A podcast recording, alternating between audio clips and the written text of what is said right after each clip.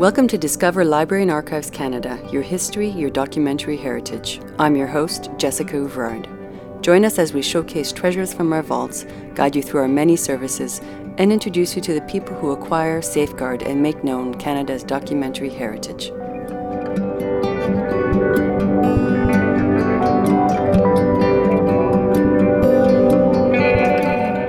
Over 640,000 men and women enlisted in the Canadian Expeditionary Force during the First World War as soldiers, nurses, and chaplains. In this episode, we will look at the service files of these men and women to find out the types of documents that are found in them, their research value, and how they ended up at Library and Archives Canada. Joining us today from Library and Archives Canada are archivist Marcel Cinq-Mars and genealogy consultant Sarah Chatfield.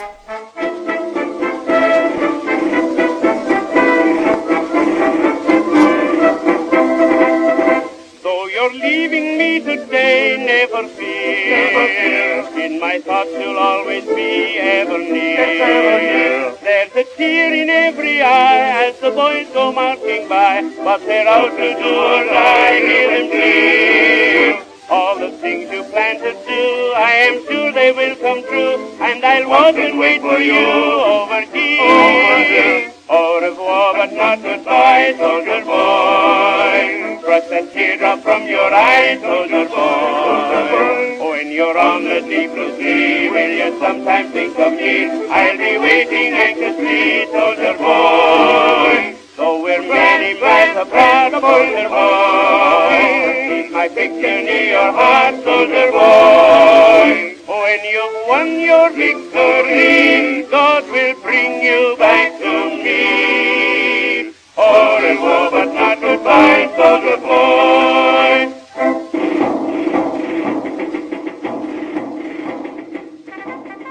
Hello, Marcel. Thank you for joining us today. Ça me fait plaisir. My pleasure. Can you explain to us what the Canadian Expeditionary Force service files are?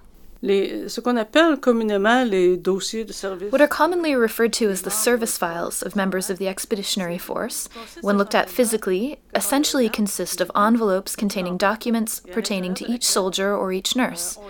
It's important to remember that the files of the Canadian Expeditionary Force during the First World War include the files of nurses and chaplains, but in general, the files pertain to soldiers, officers, and nurses. The file is an envelope that contains these documents. There are several types of documents in each envelope, and like today, for each soldier, there is a file that documents the soldier's career and advancement, health, promotions, sometimes punishments, and any decorations received. The same type of file was created during the First World War for members of the Expeditionary Force. The Expeditionary Force refers to Canadian troops who were sent primarily to Europe during the First World War, so we call it the Expeditionary Force because the soldiers went on expedition. They are the files of the troops who went to Europe for the war. Okay, what type of information can be found in the service files? Il y a quelques documents qui sont euh, There are some documents that are found in all files, or practically all files. The first would be what's called the attestation paper. It's the contract, if you will, under which the soldier enlists and commits to serving. So, this was the first document that was placed in the file back then. The service files also contain information, for example, on the medals or decorations that a soldier received, as well as the soldier's medical information. So, if the person was wounded, you can find out what treatment was given or what type of operation was performed. So the file contains a lot of personal information or things that can describe who this person was. Oui, ce qu'on retrouve dans le dossier n'est relatif qu'à l'individu. Yes, euh, the information in the file pertains only to the individual. For example, the date of enlistment, location of enlistment, rank, age, all sorts of personal information documenting the individual. These are personnel files, files about individuals, not about the units. They tell us nothing about a regiment, an infantry battalion, or things like that. It's really individual, it's specific to each individual. That information is complemented by other documents in our collections, which are not all currently available online. For example, we also have all the records from hospitals where Canadian soldiers were treated in England or even in France. There were different types of hospitals emergency care hospitals, but also convalescent hospitals in England. So a soldier's file tells us where the soldier was sent to be treated. We can go into our collections to look for the record of that hospital on the date in question, and we will find the individual we're looking for. We have access to their records and when they arrived at the hospital, and we can see the treatments received and the date the individual left. So these records complement the information in the service file. For those who unfortunately did not return from the war, who were killed in action or died of wounds, the Library and Archives Canada website has what we call the Circumstances of Death registers. For each individual, the register, as indicated by its name, identifies the circumstances of death. The entries are entirely in English because, at the time, in the military world, everything was in English. For example, for some individuals, it simply says killed in action. Often this means that the body was not found, therefore, it's missing in action. In other cases, there are more details about the circumstances. Sometimes a witness might say that the soldier went to the front line with everyone else, prepared for assault. Then the witness would see the soldier get hit and discover upon returning that he had been killed. Sometimes there is more information. The circumstances of death registers are also an online resource. Once an individual's file has been consulted, it's through this file that we learn which unit they belong to. For instance, was the soldier with the 22nd Battalion or the 14th Artillery Battery? The file tells which unit the soldier was with and when. We also have in our collections what we call war diaries, or in French, journaux de guerre.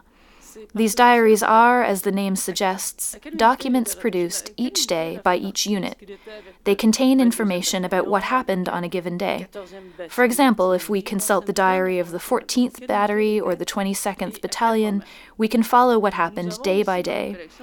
So if the soldier you are researching was a member of the 22nd Battalion, and you look at the diary of the 22nd Battalion, you can read about the life and the history of the unit. It can explain a lot of things such as in which campaign or battle they took part on a given day. That information can be found in the war diaries, which are also available on the Library and Archives Canada website. And they are organized by unit, so it's fantastic to be able to complete the information found in the personnel file with other sources also available online. Ah, yes. You see the individual and you see the unit. Oui, tu peux le mettre en contexte et donc Yes, you can put it in context and understand, find out which battles the soldier fought in, the location, and what the circumstances were. Right. Library and Archives Canada genealogy consultant Sarah Chatfield joins us now. Sarah, I understand that you work directly with clients who are looking to consult Canadian Expeditionary Force files. Can you give us an idea as to how often clients are requesting to consult these files? I'd say it's one of our busiest collections. It's a huge collection, and really anyone who's had a, have a family member here since before the First World War, it's going to touch in their family somehow. So I try to bring people around to it every chance I get. I use it every day on the desk when I'm dealing face to face with people. And I also, when we answer emails or when we answer letters, I use it as often as I can because it's a really great resource. So, who uses these files mostly? At the desk, we get people who this is their first time in a library in 50 years and they just want to see their grandfather's file. We get um, we get medal collectors who they like to put the file with the medal when they're selling it. We get school groups. We get a lot of um, Algonquin has a Algonquin College has a genealogical program, so we get a lot of students, and I think it's one of their one of their projects is to look at the files. We get um, people doing their genealogy that want the complete package of their ancestor. It's really because these ones are really the only ones that give a more of a physical description of them. It gives an idea, and because these records were updated over the course of the war, it's not like the other records. Like census is a snapshot of a day, and immigration is a, just when they came to Canada, and that's it. Whereas these ones, you can see when they're married because they would have to ask permission. You can um, see when they're on their pay sheets. You can see when it changes the address. So maybe their mother died and now it's going to their sister, the money they're sending home, or mm-hmm. if they're married, it goes from the mother to the the new wife. So you can they're really evolving over that time, which is I think the best part of them. Yeah, so you, you can sort of see the the evolution of the soldier over mm-hmm. the course of his service. Yes, and things like the there's a will in the file, so that and they would have done that right away. So that would give you an idea. So there's a lot of little documents that you can get some information from. And they give actual street addresses because they had to mail everything. So then you can cross reference that with the city directories for each major city and get an idea. It really just it leads you to so many different places when you're doing your family history. Right. So they're like little jewels. L- Big jewels. Okay, great, big yeah. jewels. yeah. How are, are people using the CEF files? Um, What are they looking for? What are they looking for? More personal information. I like the files because they're one of the only collections that we have that give actual detailed personal information. Things like medical reports, and it lists tattoos and scars, and hair color and eye color, and religion, which you can find on other other documents too. But it's one of the only ones that has actual description of the person to actually get an idea of what they look like. Okay. So what are they generally looking for when consulting the files? A lot of times we use them for family members because they have to they had to write their next of kin, usually on the attestation paper.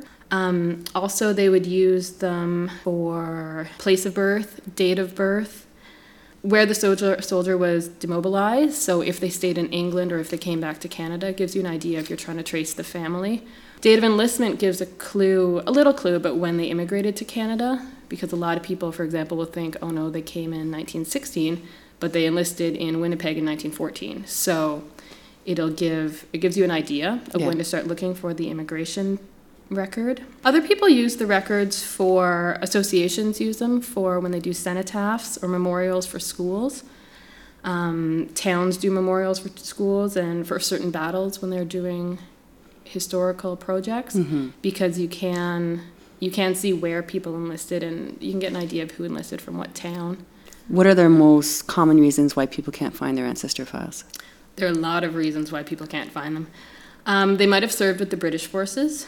The British Army had recruiting offices in Canada, so it is common. Usually, someone who was born in Canada would have enlisted with the Canadians, but if someone was born in England, immigrated to Canada, it, there's a chance that they wanted to fight with the British, or they could have been in the Royal Flying, Flying Corps because we didn't have one at the time. So if you wanted to be a pilot, you had to go with the Brits or the Navy, the Royal Navy. So, or they might have served in the Canadian Navy, and those records are not on the database.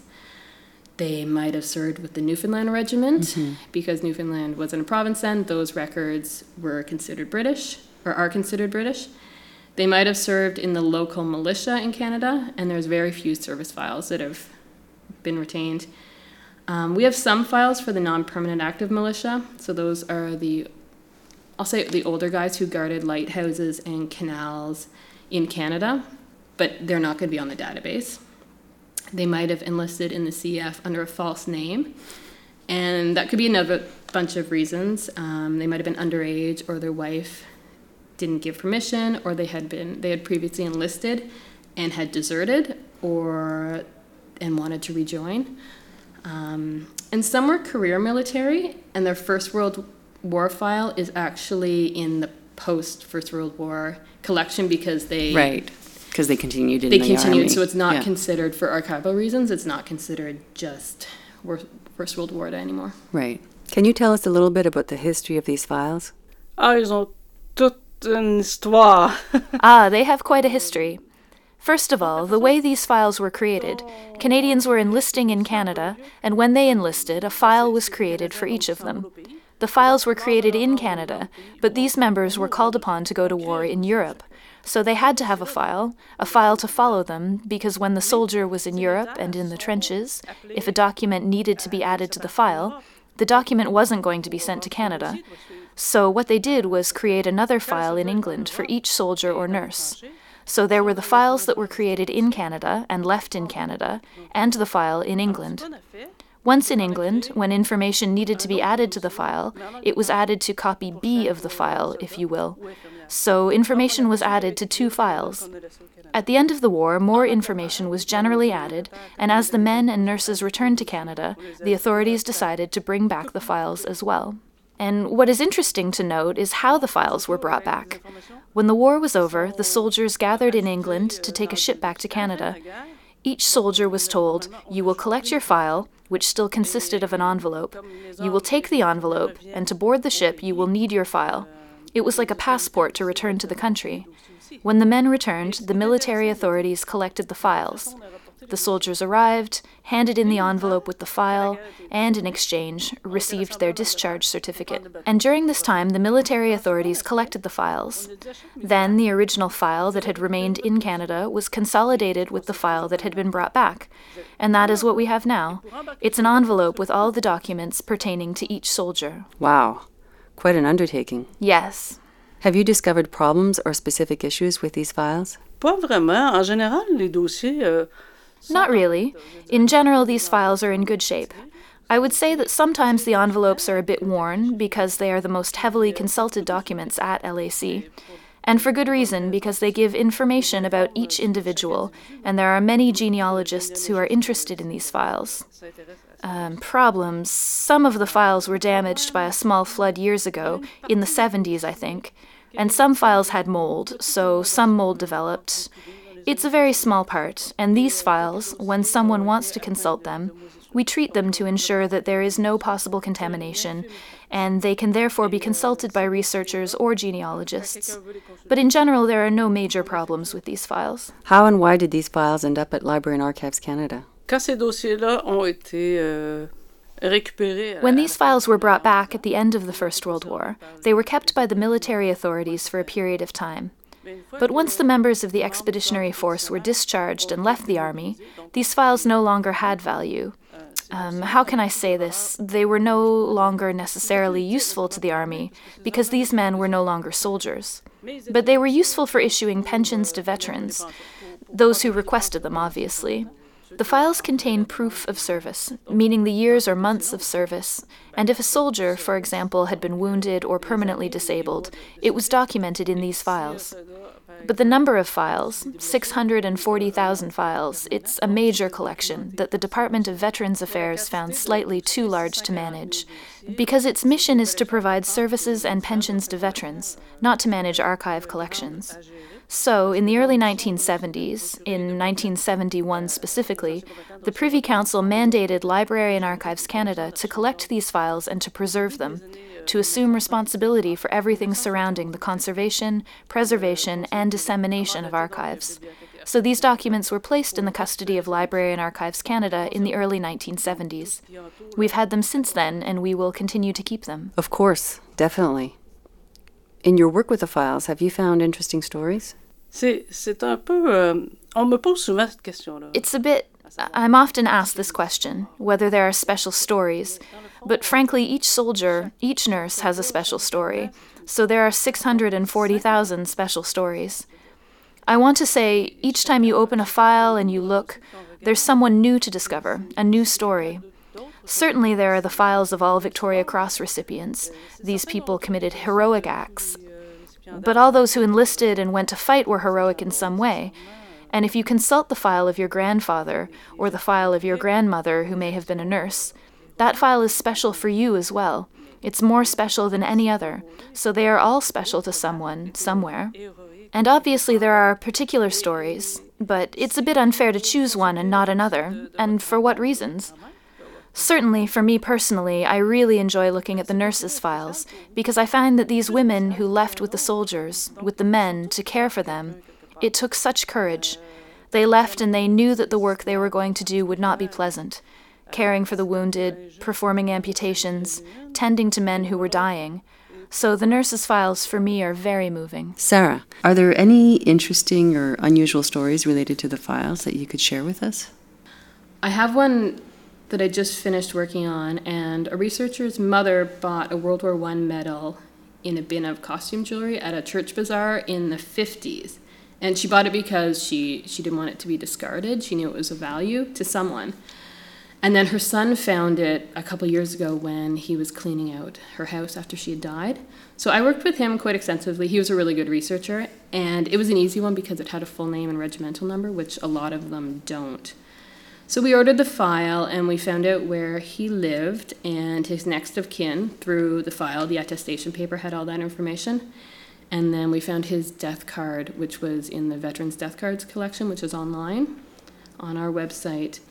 So we went through the Ontario birth, marriage, and death records, and we really could trace his timeline. And it was it was a little sad. He married, and then a year later, a baby was born, and then his wife died in ch- childbirth, and then the baby died, I think, a week later, and then four days after the baby died, he enlisted.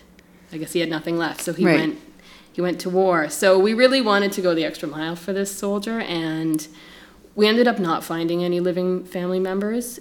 It was just uh, it was too far back, and no one seemed to have any kids in his family. So the client made a really elaborate package and presented it to the local archives from his hometown. So he framed the medal, and he had copies of the birth, marriage, and death records and everything. A little a little package, which will be really useful for school groups Right. when they go to that archives. Yeah. Oh, that's sweet.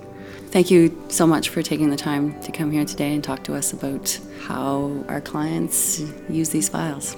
Thank you. It was my pleasure.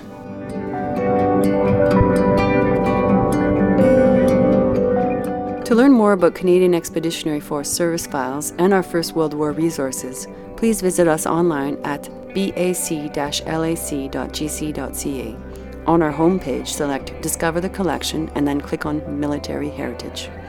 On this page, select First World War 1914-1918 from the menu on the left, where you will find links to all of our First World War resources. Also, don't forget to check our blog, thediscoverblog.com, for more First World War content.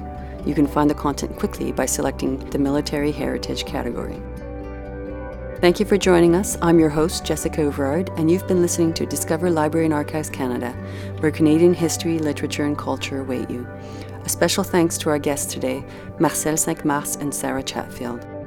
For more information about our podcasts, or if you have questions, comments, or suggestions, please visit us at bac-lac.gc.ca slash podcasts.